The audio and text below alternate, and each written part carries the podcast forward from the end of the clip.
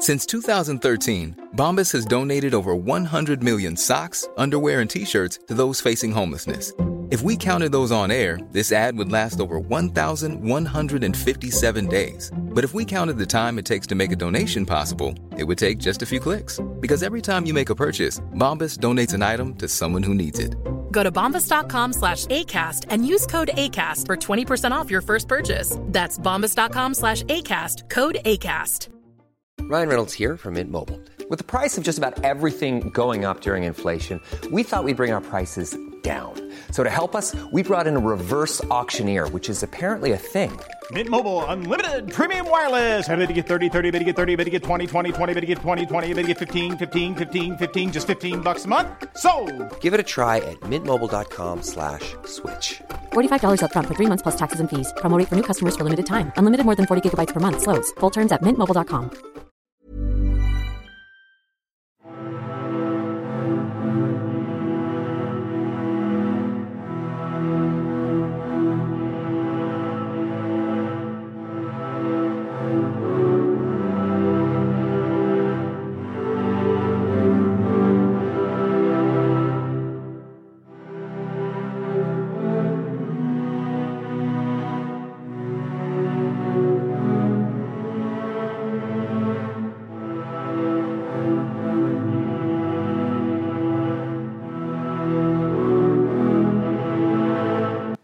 Hi there, and welcome again to the Explaining History podcast.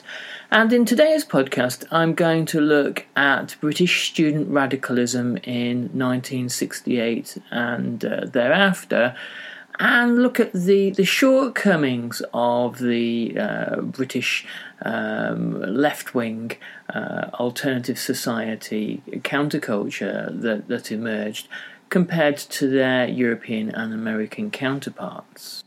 By 1968, two trends had brought about uh, a radicalization uh, on university campuses from uh, Mexico to uh, Boston in America to Paris to the Sorbonne uh, to German campuses. We've talked a lot in this podcast about West German students in 1968 and also to Great Britain.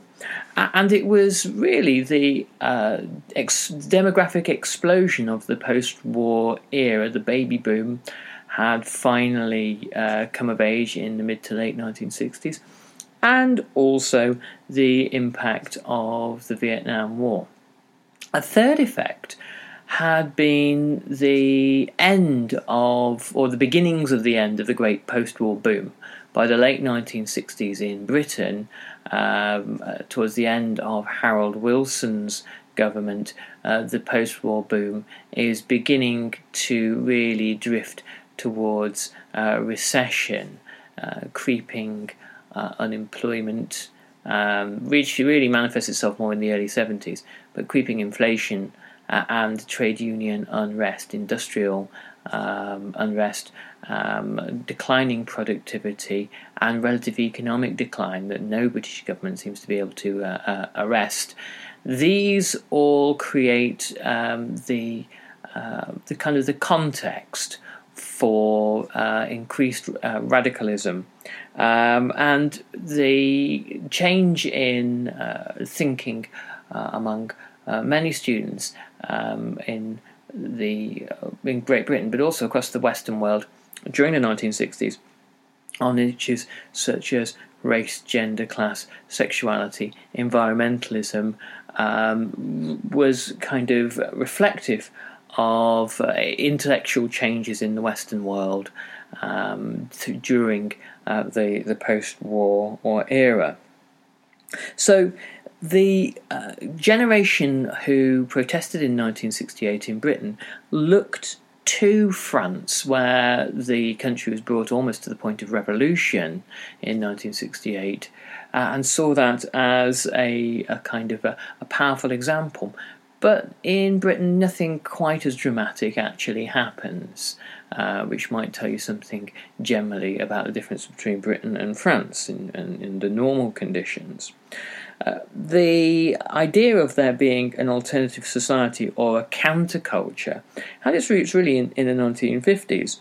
And um, many of the uh, more uh, significant figures in this 1950s uh, counterculture um, had been uh, at Oxford and Cambridge or at the new art colleges that had emerged uh, in, in the uh, the post-war era.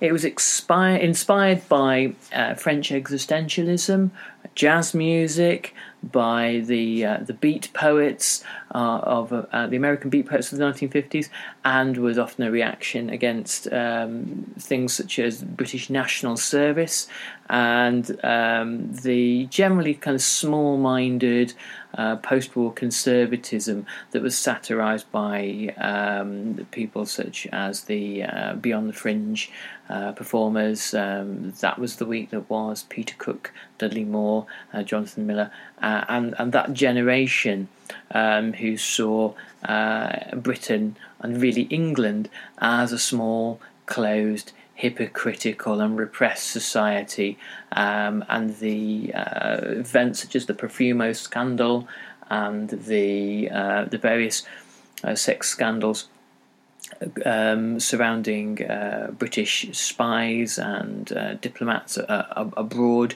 highlighted the double standards and hypocrisy of British society. And this was the, the first generation of the uh, of, of the kind of the the, the counterculture. Uh, a big part of that was the revival of uh, or the establishment of CND um, and the uh, marches to Aldermaston uh, nuclear refer- uh, nuclear research um, establishment. Um, much of this was London centric. Some of it was um, dotted around around the country. There were um, parts of um, uh, Leeds and uh, Sheffield, Manchester, and the rest of the northwest, where elements of, of a kind of a, a counterculture existed, but it was uh, fairly thin on uh, on the ground, and in most uh, instances and at most times, uh, countercultural movements tend to attract uh, little more than a smattering of support. They can be very loud and very lively, but as far as encapsulating a majority of the population in any given age, that's particularly rare. And as Dominic Sandbrook uh, points out in his brilliant book on Britain 64 to 70, White Heat, this was really uh, the preserve of the upper middle classes because they had the, the time and the money to be able to engage in such uh, lofty pursuits, and this is very often uh, very often the case. The 1960s, as remembered by most people in Great Britain, was not a time of protesting uh, against the Vietnam War in the 1950s, as remembered by most people in Great Britain, was not a time of protesting uh, against Suez, particularly. These things took place, but they were a, uh, in, engaged in by a, a minority of people. The an indicator as to the size, scope, and popularity of uh, Britain's counterculture came on the 11th of June 1965 um, at the Royal Albert Hall International Festival of Poetry. And it was here that Allen Ginsberg um, had visited from America. Uh, Ginsberg, of course, being the leading uh, light in the of the Beat poets uh, and a countercultural figure uh, in his own right, uh, kind of holding court um, in and around the world of the Grateful Dead in San Francisco by this point. And he had uh, come to Britain um, to uh, take part with uh, poets from all over the world. At this point, the probably the most famous and popular poet in Great Britain was John Betjeman, who uh, wrote long uh, paeans to um, the wonders of uh, train commuting uh, in Metroland from um, London to Aylesbury, and the horrors of Slough, the uh, industrial estate town uh, on the, the M4. A place I have lived and can attest to its uh, everything that Betjeman said was true. The um, so uh, the poetry was normally a kind of a fairly minority uh, interest in Britain, but Ginsberg seemed to draw an enormous crowd uh, on that, that particular day of thousands of people coming to listen to him. Um, the uh, popular appeal of Allen Ginsberg's poetry in Britain in the 1960s, I would imagine, is incredibly slim. That's probably it still is now. But still, uh, people not in their dozens or in their hundreds, but in their thousands, came to um, listen to him and to listen to uh, his, his um, words and lyrics on uh, the uh, possibility of countercultural um, thought there is a, a great deal of uh, attention paid to the um, International Poetry Festival in 1965 because it seems to have been one of these uh, moments in cultural history where people suddenly became aware that they weren't alone. And this is normally uh, in any kind of cultural movement, um, particularly popular cultural movements a moment where kind of things become uh, galvanized, um, where um, it's sort of like a little lightning rod for uh, for, for cultural change. Um, the attendance was uh, enormous by the standards of, of normal uh, poetry readings, but probably smaller than uh, a, a, Saturday football match. Um, and it still meant uh, very little normally to most people in Britain whose interests were things such as football and pop music and um, their uh, hopefully continuing rising uh, living standards. The listeners to Ginsberg were people who would have been ex- uh, aware of the growing uh, art house happenings um, in uh, in and around uh, London, where um, theatre, music, art uh, and film, um, surrealism uh, and existentialism all merged to create um, events that were often um, fueled by the beginnings of an appetite for things like LSD. Um, and were largely incomprehensible, and impenetrable um, to to those who uh, were uh, uneducated in them or, or, or disinterested uh, in them. Decried perhaps rightly by some, as impenetrable, pretentious, and celebrations of the avant garde for its own sake, where um, those who were uh, educated at art school level in things like Dada and Surrealism um, and Expressionism, abstract Expressionism, um, could um, be rather self congratulatory towards um, one another. Um, these uh, were uh, became synonymous or uh, symbolised the, the kind of the left field bohemianism of, of London in, in, the 1960s and have often been uh, parodied uh, in uh, in a variety of, of ways. Often, um, art house happenings were about trying to gain a reaction from the Lord Chamberlain who, since Tudor times and up until 1968, had been uh, responsible for theatrical censorship, uh, and um, again was an exemplar um, from the um, Lady Chatterley trial onwards of the sort of like the kind of the, the petty um, repressiveness of um, mid 60s, uh, mid 50s, mid 60s British uh, society. I'm Sandra, and I'm just the professional your small business was looking for. But you didn't hire me because you didn't use LinkedIn jobs. LinkedIn has professionals you can't find anywhere else, including those who aren't actively looking for a new job but might be open to the perfect role, like me. In a given month, over 70% of LinkedIn users don't visit other leading job sites. So if you're not looking on LinkedIn, you'll miss out on great candidates like Sandra. Start hiring professionals like a professional. Post your free job on linkedin.com slash people today. Even when we're on a budget, we still deserve nice things. Quince is a place to scoop up stunning high-end goods for 50 to 80% less than similar brands. They have buttery soft cashmere sweaters starting at $50, luxurious Italian leather bags, and so much more. Plus, Quince only works with factories that use safe, ethical, and responsible manufacturing. Get the high-end goods you'll love without the high price tag with Quince. Go to quince.com slash style for free shipping and 365-day returns. Wow. Nice. Yeah. What you're hearing are the sounds of people everywhere putting on Bombas socks, underwear, and t-shirts made from absurdly soft materials that feel like plush clouds. Yeah, that plush. And the best part? For every item you purchase, Bombas donates another to someone facing homelessness. Bombas. Big comfort for everyone. Go to bombas.com slash ACAST and use code ACAST for 20% off your first purchase. That's bombas.com slash ACAST. Code ACAST.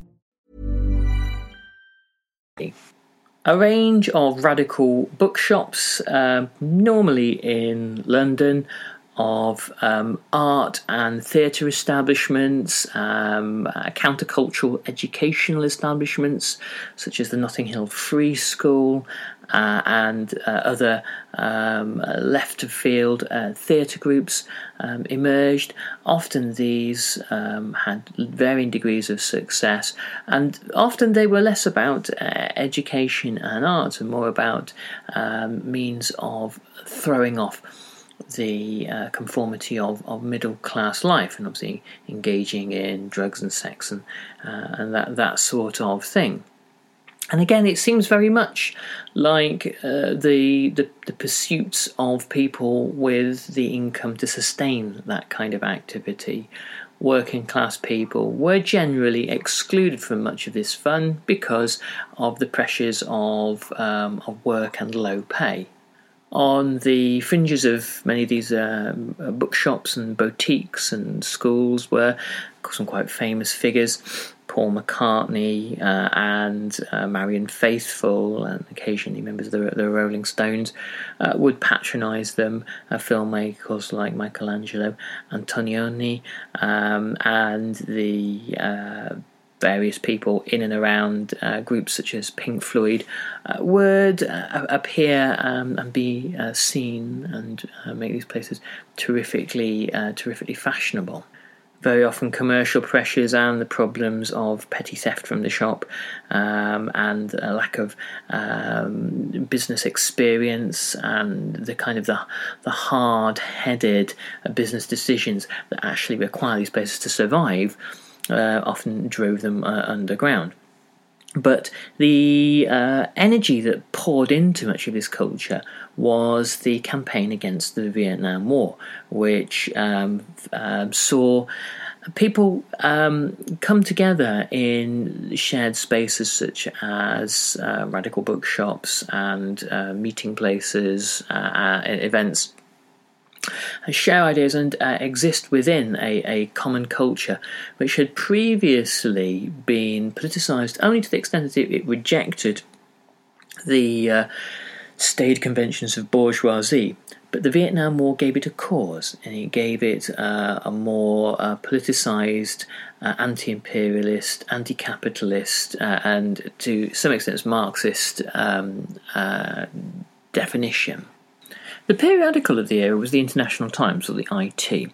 Uh, which was established in October 1966, um, when uh, at about which time the um, alternative society in London began to find uh, Vietnam as its uh, rallying call. Um, there had been a kind of a a, a, long tradition of radical publications long before this, dating back, you know, deep into the 19th century. Um, but uh, this was uh, something of a, a kind of a, a, key moment in uh, in the 1960s um, avant-garde um, community um, because it was able to connect with a student audience uh, and a, a, a, widespread and growing audience uh, at that.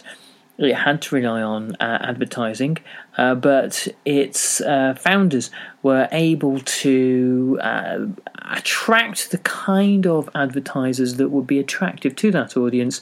So, uh, record um, fashion companies and these sorts of advertisers who um, existed within this kind of countercultural milieu. The uh, the launch party attracted uh, important figures such as um, Paul McCartney uh, uh again, uh, and um, it was combined with a, an art house music happening with live music from Pink Floyd and Soft Machine. And once again, like the Poetry Festival, this had been a, a key moment in the establishment of the counterculture in London in, in the 1960s.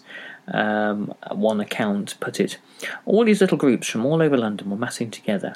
At this I, it thing, uh, they were actually rubbing up against each other, sharing joints, talking frantically about the t- uh, about turning on the world, Everyone had made plans of various kinds, and they all babbled away furiously about either electrifying the skies so that messages of peace and love could be beamed off the clouds, or turning European universities into a vast library of worthwhile information and so on. It all seemed like a jolly good fun and a good idea at the time. So take make of that what you will. But uh, the uh, magazine, the the IT uh, eventually folded in 1973. It didn't have anywhere near the longevity and the success of its American counterparts, perhaps because of the size of its audience compared to um, the, the, the US.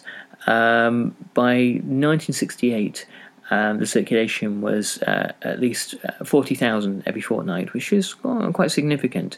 But this was its peak. It went into decline after that, uh, and then uh, the editors were forced out in 1969 uh, by 1968 uh, by other contributors and they were then kicked out the following year.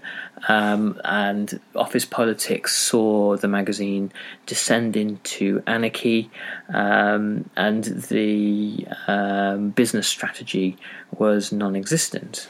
Uh, unfortunately, for all revolutionaries around the world, it comes to a, a, simple, harsh reality that publications require management and structure like pretty much everything else. Uh, by 1973, as I said, it had uh, gone underground, but there had been uh, a range of other magazines that had far greater uh, impact. One particular one, there's perhaps not time to talk about it now, was um, Black Dwarf, um, which spawned the careers of both Tariq Ali and Sheila Rowbotham. John Peel, uh, the DJ um, who existed in this um, on the fringes of this world, um, made the point that everything about it was terribly small and very, very localized. Everybody knew each other, uh, and they existed their, in their own radical echo chamber. Uh, and so um, there was uh, very little chance of uh, it really kind of going beyond all that. One key reason for the development of the new feminism of the 1970s was the misogyny and sexism that existed within the counterculture of uh, the uh, British um, alternative society. Um, Sheila Rowbotham, who worked for the magazine uh, Black Dwarf, um, who became the central figure of 1970s uh, British uh, feminism, uh, Marxist feminism, said that basically the uh, the left and the counterculture in the uh, 1960s was a man's game. Um, that women were treated um, such as sex objects, um, uh, tea uh, makers, secretaries, but as far as having um, equivalence in uh, revolutionary thought and policy uh, and um, activism, they were uh, sidelined uh, and ignored. And what Sheila Rowbotham pointed out was that simply because men uh, believe in follow the, the dictates of Karl Marx or Antonio Gramsci or whoever else, it doesn't necessarily follow that they will uh, adopt feminist ideas. And that on the left there was um, sexism uh, just as much as in, in any other political field. Um, Dominic Sandbrook uh, writes um, girls, said one female art student, were expected to sit quietly in the corner, rolling joints, nodding your head. You were really there for fucks and domesticity. social elitism on the uh, left and in the uh, counterculture of the 1960s was also a key uh, factor in excluding ordinary people. Um, the, uh, there was uh, no doubt a great deal of intellectual snobbery, but the upper middle classes who had embraced the counterculture um, managed to build their own um, barriers to exclusion to, to working class people. So the, the 60s New Left had very little to do with traditional working class um, class struggle. Um, the key difference between the American counterculture and the the British one was that the defining um, crisis in, in, American history that brought about the New Left in, in America was obviously the Vietnam War. The defining crisis in British history that brought about the New Left uh, happened a decade earlier in the guise of the Soviet destruction of Hungarian democracy. This had an impact on the British left because the British left, up until that point, had been um, uh, coalesced around the Communist Party of Great Britain that had sympathies, uh, overt sympathies towards Stalin and Stalinism. And it was this uh, uh atrocity, international outrage, um, that ended the uh, claim that uh, the Soviet Union had to any kind of progressive politics, and it saw the mass exodus of the uh, left from in Britain from the Brit- Communist Party of Great Britain, and effectively saw the, the, the Communist Party's marginalisation on the left and the search for uh, new forms of kind of uh, radicalism and uh, new radical organizations uh, began in the uh, late 50s, uh, early 60s.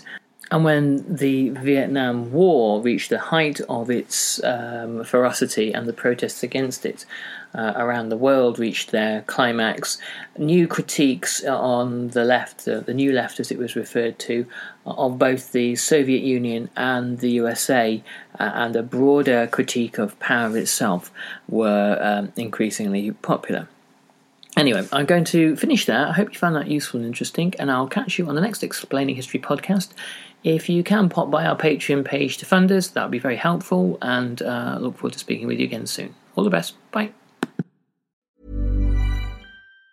Even on a budget, quality is non negotiable. That's why Quince is the place to score high end essentials at 50 to 80% less than similar brands. Get your hands on buttery soft cashmere sweaters from just 60 bucks, Italian leather jackets, and so much more. And the best part about Quince, they exclusively partner with factories committed to safe, ethical, and responsible manufacturing. Elevate your style without the elevated price tag with Quince. Go to quince.com slash upgrade for free shipping and 365-day returns. Even when we're on a budget, we still deserve nice things. Quince is a place to scoop up stunning high-end goods for 50 to 80% less than similar brands. They have buttery soft cashmere sweaters starting at $50 luxurious Italian leather bags, and so much more. Plus, Quince only works with factories that use safe, ethical, and responsible manufacturing. Get the high-end goods you'll love without the high price tag with Quince. Go to quince.com slash style for free shipping and 365-day returns.